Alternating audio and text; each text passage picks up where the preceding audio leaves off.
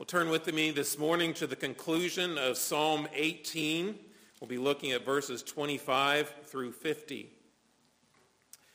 As you turn there, I'd like to reflect for just a minute upon Thanksgiving in our culture and society. And I have to tell you, I'm beginning to think that our culture is pushing for only one day of Thanksgiving throughout the whole year. And I don't mean one holiday. I mean one day where we actually tell someone, thank you. You see, the attitude of gratitude is disappearing in a culture of brashness, in a culture of whining, in a culture of complaint. We're more interested in our rights than we are in thanking God for our blessings. But for David and the church, one day is not enough, is it? Psalm 18 is sometimes described as a royal thanksgiving psalm. How appropriate to have it both before and after Thanksgiving in our church. Follow along as I read the second half of this psalm. To give thanks, a reminder, David said in the first verse, I love you, O Lord, my strength. Continuing with verse 25. With the merciful, you show yourself merciful. With the blameless man, you show yourself blameless. With the purified, you show yourself pure and with the crooked you make yourself seem tortuous. For you save a humble people, but the haughty eyes you bring down. For it is you who light my lamp. The Lord my God lightens my darkness. For by you I can run against a troop, and by my God I can leap over a wall. This God, his way is perfect. The word of the Lord proves true. He is a shield for all those who take refuge in him. For who is God but the Lord? And who is a rock except our God? The God who equipped me with strength and made my way blameless. He made my feet like the feet of a deer and set me secure on the heights. He trains my hands for war so that my arms can bend a bow of bronze. You have given me the shield of your salvation, and your right hand supported me, and your gentleness made me great. You gave a wide place for my steps under me, and my feet did not slip. I pursued my enemies and overtook them, and did not turn back till they were consumed. I thrust them through so that they were not able to rise. They fell under my feet. For you equipped me with strength for the battle. You made those who rise against me sink under me. You made my enemies turn their backs to me, and those who hated me I destroyed. They cried for help, but there was none to save. They cried to the Lord, but he did not answer them. I beat them fine as dust before the wind. I cast them out like the mire of the streets. You delivered me from strife with the people. You made me the head of the nations. People whom I had not known saved me. As soon as they heard of me, they obeyed me. Foreigners came cringing to me. Foreigners lost heart and came trembling out of their fortresses. The Lord lives, and blessed be my rock, and exalted be the God of my salvation, the God who gave me vengeance and subdued peoples under me, who rescued me from my enemies. Yes, you exalted me above those who rose against me. You delivered me from the man of violence. For this I will praise you, O Lord, among the nations and sing to your name. Great salvation he brings to his king and shows steadfast love to his anointed, to David and his offspring forever. As we consider these words of thanksgiving, let us bow briefly in prayer. Lord, let these words fall on ears that hear and hearts that believe. Help us to be able to sing your praises as David does and remind us of your precious promises. I pray, Lord, that anything spoken today that is not consistent with your word may pass away and never be heard from again. We pray in Jesus' name. Amen. Well, from Showboat in 1927 to Oklahoma in 1943 to Fiddler on the Roof in 1964, the golden era of Broadway musicals took the entertainment world by storm. And of course, Hollywood was no different. Musical films were made and written profusely with song and dance, not only about everyday things and lives and important figures in history, but even musicals written about musicals. It was a time of song and dance. There's something about song, poetry, joy, and gratitude. And I think there's something missing from many of our houses in our lives today. It's not just that we don't sing enough songs. It's not just that we don't have joyful dancing in our houses. It's this. What is it that you are truly thankful for? And what is it that you truly are grateful to God about? You see, if you're a believer today, do you really have joy in who God is and what he has done. That's what David is doing in this psalm. He's putting on paper his joy and gratitude for the personal relationship he has with the God who rescued him. Yes, rescued him from sin, but also rescued him time and a time again in his life personally as he writes some of that history before us. David the warrior breaks, breaks out into poetry to describe the Lord. Here's what he's describing the Lord's faithfulness, the Lord's triumphs, even the Lord's exaltation. Remember the first part of this psalm we looked at last week. He's describing the Lord as a rock and redeemer. He's describing the Lord as a God of vengeance upon his enemies. He's also describing the Lord as someone who will deal with David according to his righteousness. Of course, the righteousness only given to him by faith. And here he is in verse 25, continuing that theme. Here is the Lord's faithfulness. First of all, he says, with the merciful you show yourself merciful. Unfortunately, I don't like the word merciful here. It's the word devout or faithful. It is the word from the word group hesed, which describes covenant faithfulness. In other words, those to his own people he is faithful to as they, called by him, brought together by him in the covenant, enabled by him to be faithful in their walk with him, he then will be faithful. And of course, we know from Scripture he is even faithful to, to them when they are not faithful to him. God is faithful. To his own people, they are to be faithful. The next phrase is blameless, and the third phrase is pure. Describing God's people. He is merciful or faithful to those who show themselves devout or faithful. He is blameless towards those who are blameless. He is pure to those who are purified. Now, these are his own people.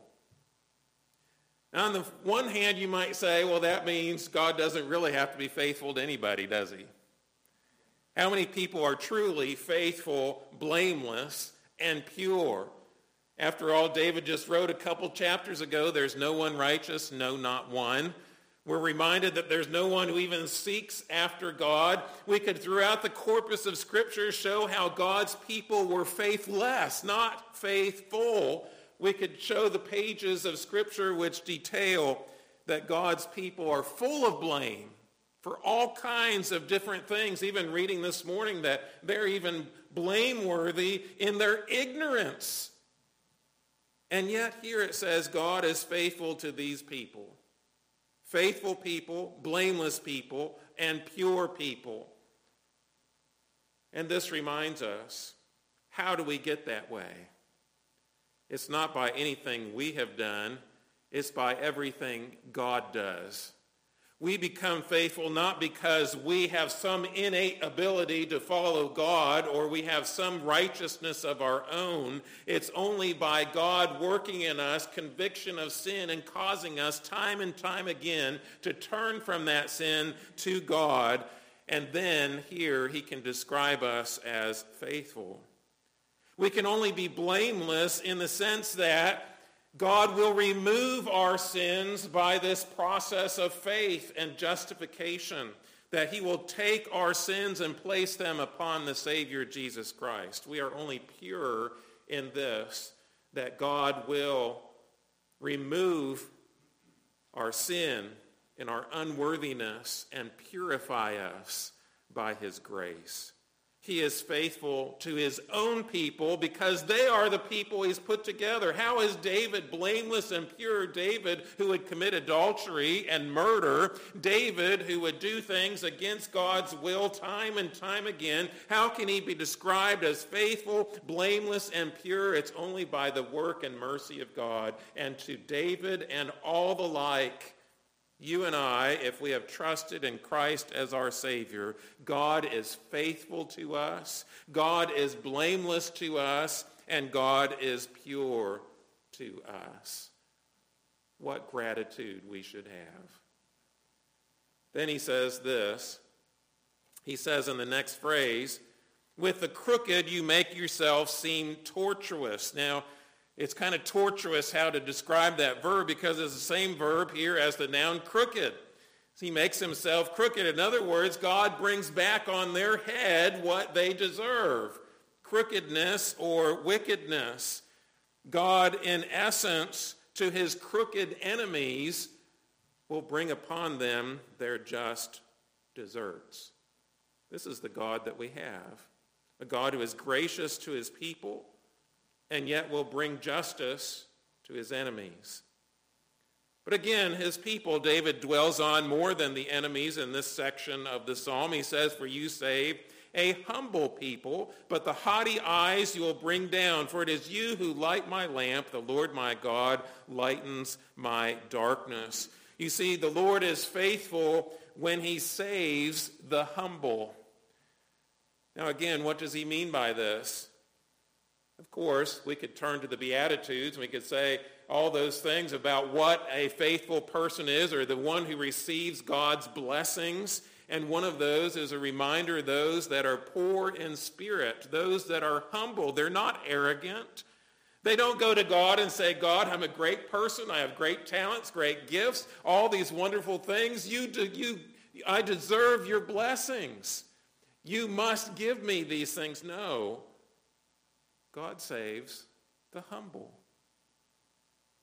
We live in a land where everybody seems to be exerting their rights.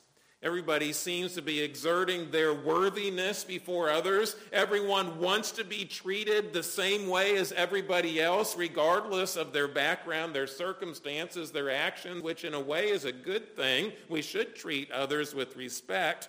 But before God, he wants us to be humble to recognize our unworthiness, not to be arrogant and haughty, but to be humble. And to the humble, God will then, it says, light the darkness. What a great phrase. It is you who light my lamp.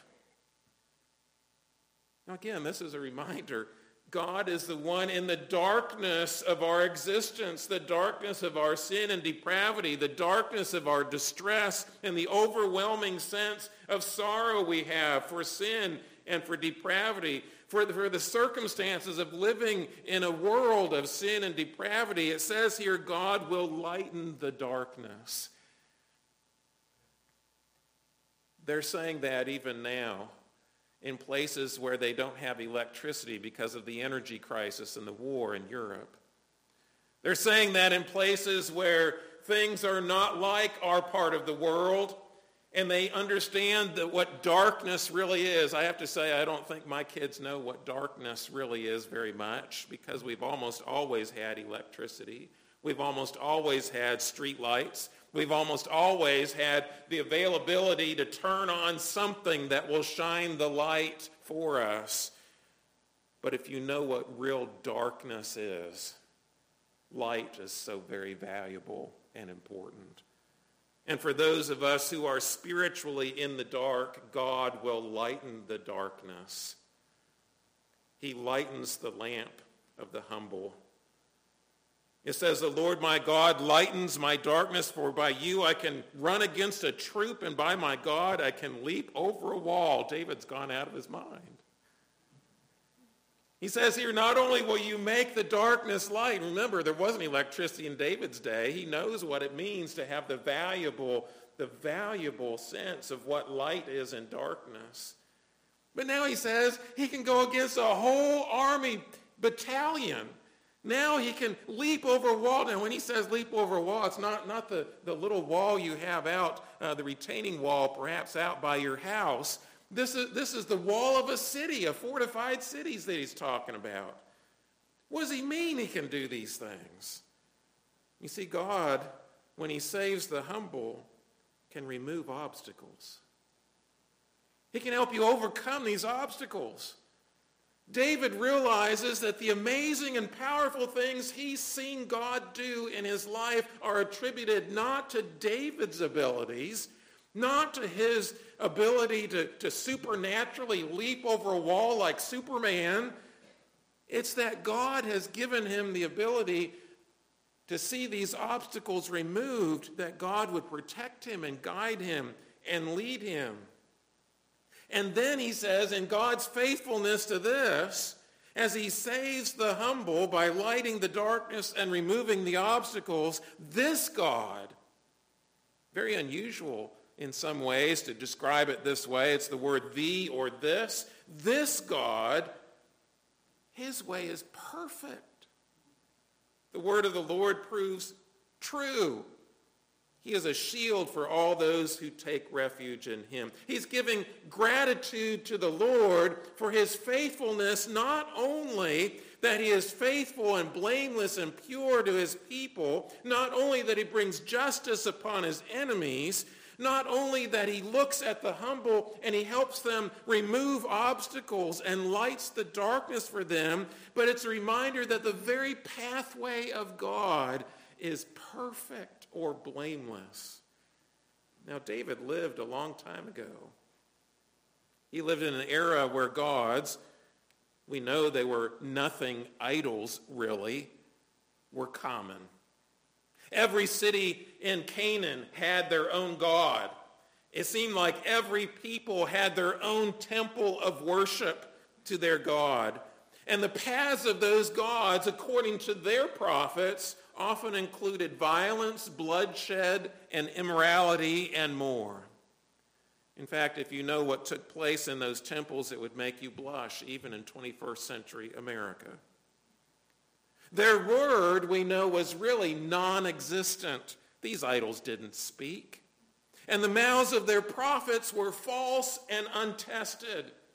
They would predict things that would not come to pass. They would say things that were not true or were misleading. In fact, many of these false prophets or priests would use the circumstances of this false God to take advantage of the people in their own city. But this God, says David, this God is different. This God has a blameless path for the righteous or for the people that he, he, who follow him. It's blameless. In other words, it's not a path of violence. It's not a path of sexual immorality. It's not a path of putting down others. It's not a path that would destroy. It is a path that is blameless and perfect and his words. In fact, the words here, it says, proves true. These are words being tested or having been tested. These words being tested prove to be true. In other words, it's not just that God spoke. It's that everything he spoke came to pass if it was a prediction, or everything that he spoke was true according to the evidence in the world around them. His words are true. This is the world we, or this is the message we have to give to the world. That God's word is true. The world doesn't believe that. The world looks at the word and they say, this is an outlier. This is something that is different from what everybody else is teaching. They are bigoted. They are someone who is, is, is just leading people down a rotten path. And yet here, Scripture's claim is this. David says God's word is proven true and God's path is blameless or perfect. This God, David says, is worthy and real. Verse 31 For who is God but the Lord? Again, capital L O R D, the covenant name Yahweh or Jehovah in the Old Testament, the, the God who has called a people unto himself. He's described them as his children, as the apple of his eye we looked at in the last chapter. He's described them as those that he has brought out of Egypt, those that he has called as a people unto himself. And he says, David does, he says, who is a rock except our God? Here's that term again. David uses it again and again in Psalm 18. A rock, a boulder. You see, he's saying this God is the God who triumphs. He is the one true God. Even though there are all these other idols out there, from Baal to the uh, Ashtoreths and all those others around them, yet there is one true God. And then verse 32 reminds us what this God does with his people. The God who equipped me. You see, God is the equipping God. He is the God who equips his people. In the New Testament, it says he equips them for ministry. Here it says he's equipping them with strength and making their way blameless. You see, he equips them in two particular ways that he's going to give in detail throughout this section. First of all, he equips the character of his people. Notice what he says. He has made my way blameless. In other words, David is referring back to the idea that God is blameless to a blameless man. It's not that the blameless man came before God and looked and said, hey, I'm blameless. You've got to be blameless to me. No, God made him blameless. He had to remove the sin and the shame and the guilt from that individual in order then for God to show himself blameless and faithful. God makes his people blameless.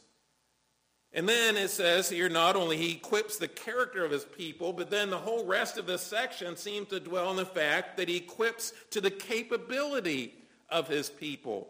Listen to some of the things he describes here. Strength, agility, that's what verse 33 is. Feet like the feet of a deer and set me secure on the heights. You know what it was like perhaps to, to fight in that terrain. It was rocky. It was hilly and it was not a sure thing that you would have a sure foot to put down. It was something that was difficult in battle to find your footing in all these places of battle. And here he says, God has given me agility, a very important part of battle in those days. He trains my hands for war so that my arms can bend a bow of bronze. There's all kinds of interesting commentary on what that means. But the idea is strength strength that he could fight the battle. You've given me the shield of your salvation. Your right hand supported me. Your gentleness made me great. Again, a character attribution here.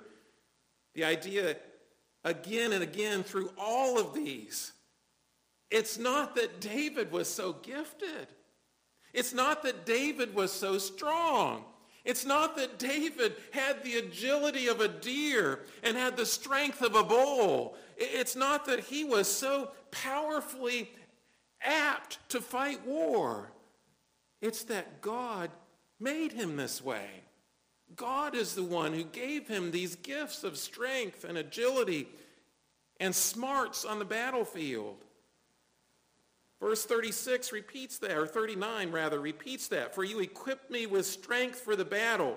You made those who rise against me sink under me. In other words, David says, even when I exhibited my strength on the battlefield and I saw the enemy go down as a result of the strength of my hands, yet you did it, not me.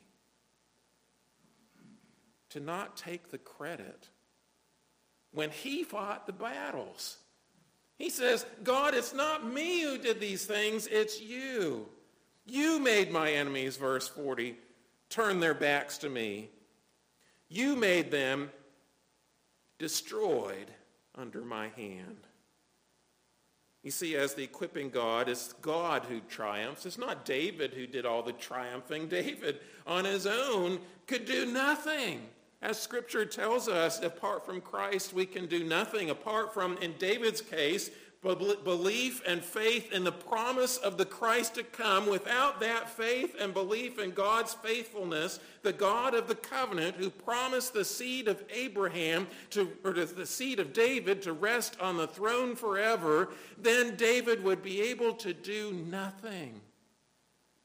And yet, he says, not only is God the one true God, not only is he the equipping God, he's also the vanquishing God. God is the God who vanquishes his enemies. Again, you made my enemies turn their backs. They cried for help, but there was none to save. They cried to the Lord, but he did not answer them. I beat them fine as dust before the wind. I cast them out like the mire of the streets. On the one hand, God defends his people. He is a vanquishing God defending his people. On the other hand, he is a vanquishing God denying his enemies, denying them an answer to their call for help. This sounds so mean, doesn't it? We'd like to think that anybody, anybody who cries to God for help will be given the gracious and wonderful answer of God. But we're reminded of the words of Scripture Jacob have I loved, but Esau have I hated those who have been shown the grace of God, not because they're worthy and blameless and pure, but because God, by his grace, has called them to be so by his son's own blood. These individuals, God will listen to them. David repeatedly in the Psalm says they will hear, God will hear their cry but those who are not his people, who God, by his grace and by his purpose and by the will of his life or of his living being, he passes by some and does not give them grace. And those individuals who have not received the intervention of God's grace instead receive nothing. There was none to save. They cried to the Lord, but he did not answer them. Why should we be so grateful, like David writing this psalm? It's because of this. But by the grace of God, we would be these people who cry out in their time of need, in their time of distress, in the time of battle when God's vengeance is raining upon them and they cry out for help, but it's not a cry of faith. It's not a cry to the true God. It's not a cry out of faithfulness that God has instilled in them by his Holy Spirit. It is a cry that will remain unanswered because God's vengeance is coming upon them. When David says, I beat them fine as dust, you almost get the, the mortar and pestle idea here that he's grounding them into fine dust, casting them out like the mire of the streets. You delivered me from strife with the people. You made me the head of the nations, this vanquishing God on the one hand, defends his people. And this is the wonderful thing. If you have trusted in Christ as your Lord and Savior, it's not by what you have done. It's not even by your efforts to believe in him. It's because God called you out of darkness into his light. And because of that, God is faithful to you. He will hear you. He will defend you. He will, in the end, save you. But for those who remain out in the darkness, as Jesus will say, in the darkness where there is gnashing of teeth, there is nothing. This God is the God of triumph. He's the one true God who equips his people, he vanquishes his enemies, but he's also the crowning God. Look at what it says here. You made me the head of the nations. David is saying this. In other words, David recognizes that this people that God has called unto himself are to be the nation of nations. They are to be the people that were to be the light to the whole world, that as the world saw their relationship with God and their life walked blamelessly before him, they were to be the salt that prevents further decay and the light that brings wonderful blessings of God to the world. And David says, God, you have made me the head of the nations. People whom I have not known served me. As soon as they heard me, they obeyed me. Foreigners came cringing to me. Foreigners lost heart and came trembling out of their fortresses. This crowning God made David the jewel of the crown. And yet, as we see these things, it was just a foreshadowing of what was to come. You know, there's a romantic story, you all know it, of King Arthur. You know the King Arthur legend. There's this fabled sword in the stone. And this worthy lad comes along and he's just about ready to pull this sword out of the stone and nobody else has been able to do it. Warriors have come to pull that sto- sword out of the stone. And of course, this guy comes along out of nowhere and, and just out of the expectations of everybody, he's able to pull that sword out of the stone so that he would be crowned the king. You ever wonder where that story comes from? Well, what about David? David is the unworthy shepherd boy whom his father thought was so unimportant as the youngest of many children that he left him out in the field when the prophet came and invited the whole family to a feast.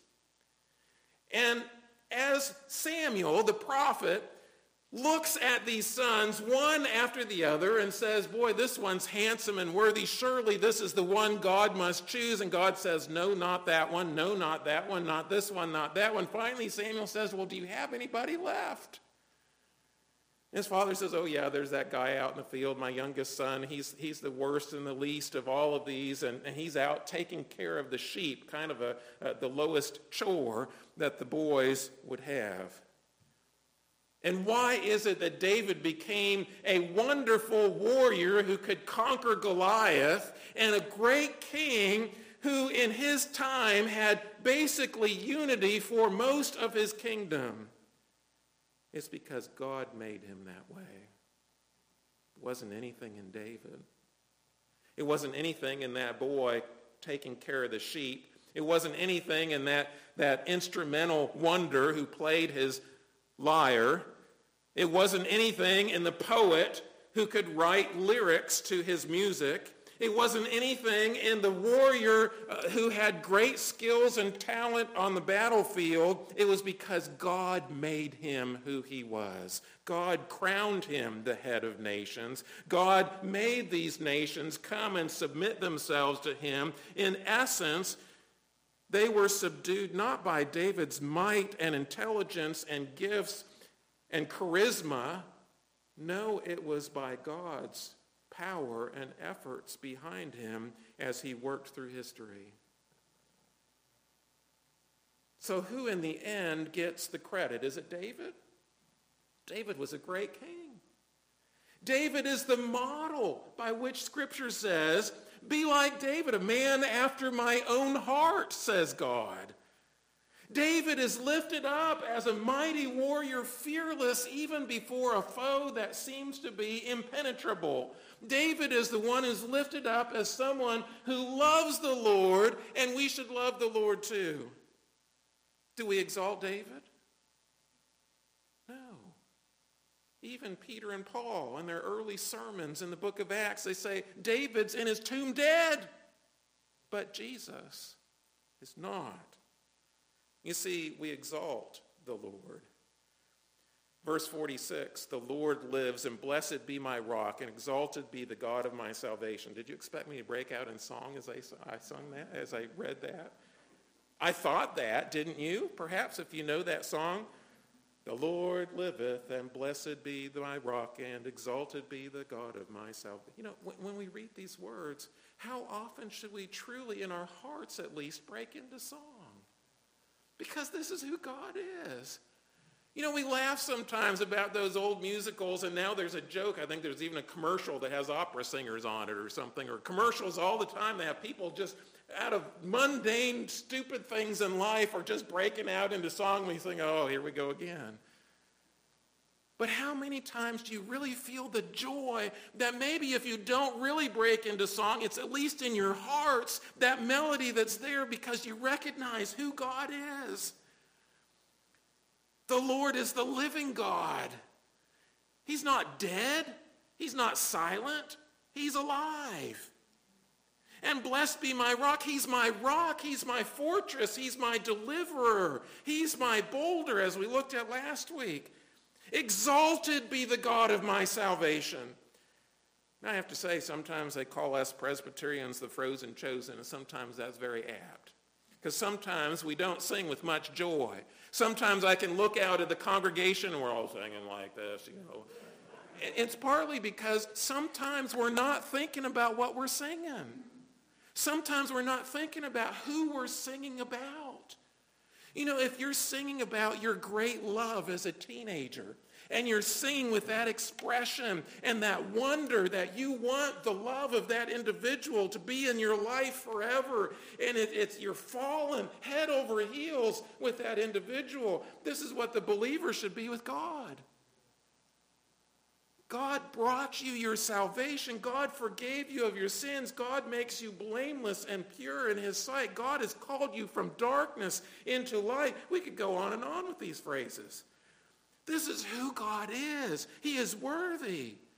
Verse 47, the God who gave me vengeance and subdued peoples under me, not just who God is, but also what he's done. God has subdued his enemies. What is the great catechism question about? Jesus Christ and the office of king, he subdued his and our enemies. That means he subdued us first, because we were his enemies. And then he subdued the enemies of God's people. When we look at the world, sometimes in the church today, we're cowering in fear of what the laws and the culture and people around us might do to us. We say, what are we going to do? And we forget who is God? He's the God who subdues his enemies. No matter what law, no matter what cancel culture, no matter what enemies there are about us, God is going to subdue them. And so we can come to God and exalt his name fearlessly and boldly, even if we were to lose our jobs and our friends and our reputations. Because God will have vengeance and subdue those peoples just like he did in David's time. Verse 48, who rescued me from my enemies. Yes, you exalted me above those who rose against me, who delivered me from that man of violence. You see, he not only subdues his enemies, he rescues his anointed. Now, does this mean that in every circumstance God is going to give this blessing of earthly or material rescue? No. If that were true, there wouldn't be martyrs, would there? If that was true, there wouldn't be those who are being persecuted as Jesus has promised. There wouldn't be those who are suffering terrible tragedies. But we do know that in the end, God rescues us from sin and from Satan. You see, David's example of exaltation is this. Not only does he write this psalm, but we know David's life. David was the guy who danced with all his might before the ark. So much so that his wife said, What in the world were you thinking? He was the guy who wrote endless poetry about God.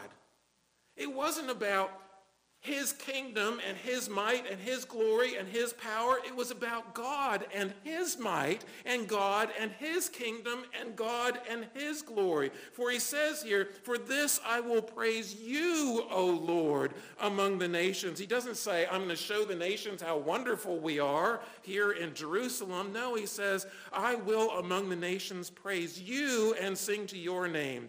Great salvation he brings to his king and shows steadfast love to his anointed, to David and his offspring forever. You see, he's praising God and exalting him for his covenant faithfulness. Again, here's that word here steadfast love, the same word as to the merciful, you show yourself merciful.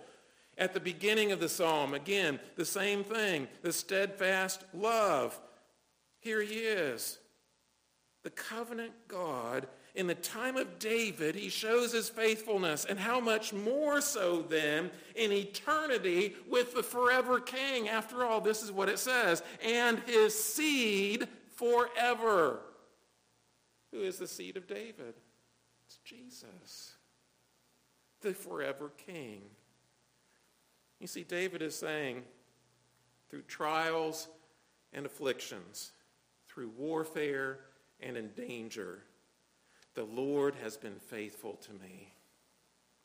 All David's exploits and character and attributes can be directly attributed where or to whom?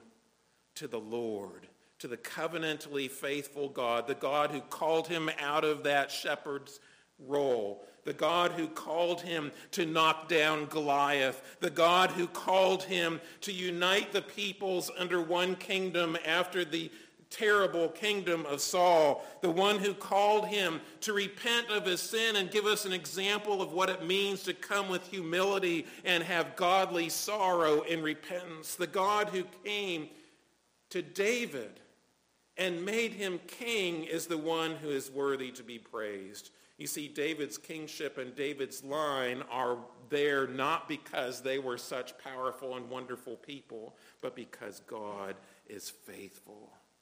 God his steadfast love to his seed forever. I think sometimes we praise ourselves a lot and we pat ourselves on the back. We say how wonderful we are. We say how wonderful it is that God has given us this or that. And sometimes we, we even say we even say we're giving credit to God. Really, sometimes we're saying, God, look at how great we are.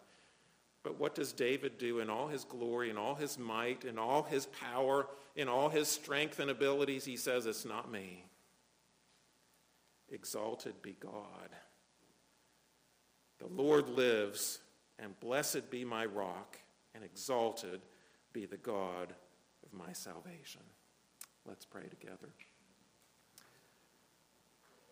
Father, forgive us if during Thanksgiving time we have said thank you to ourselves Thank you to others. Thank you to just this land.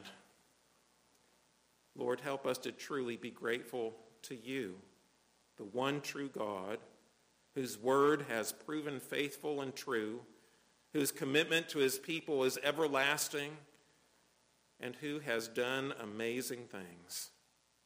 Lord, help our lives to be intertwined with grateful thanksgiving to you the triune God, Father.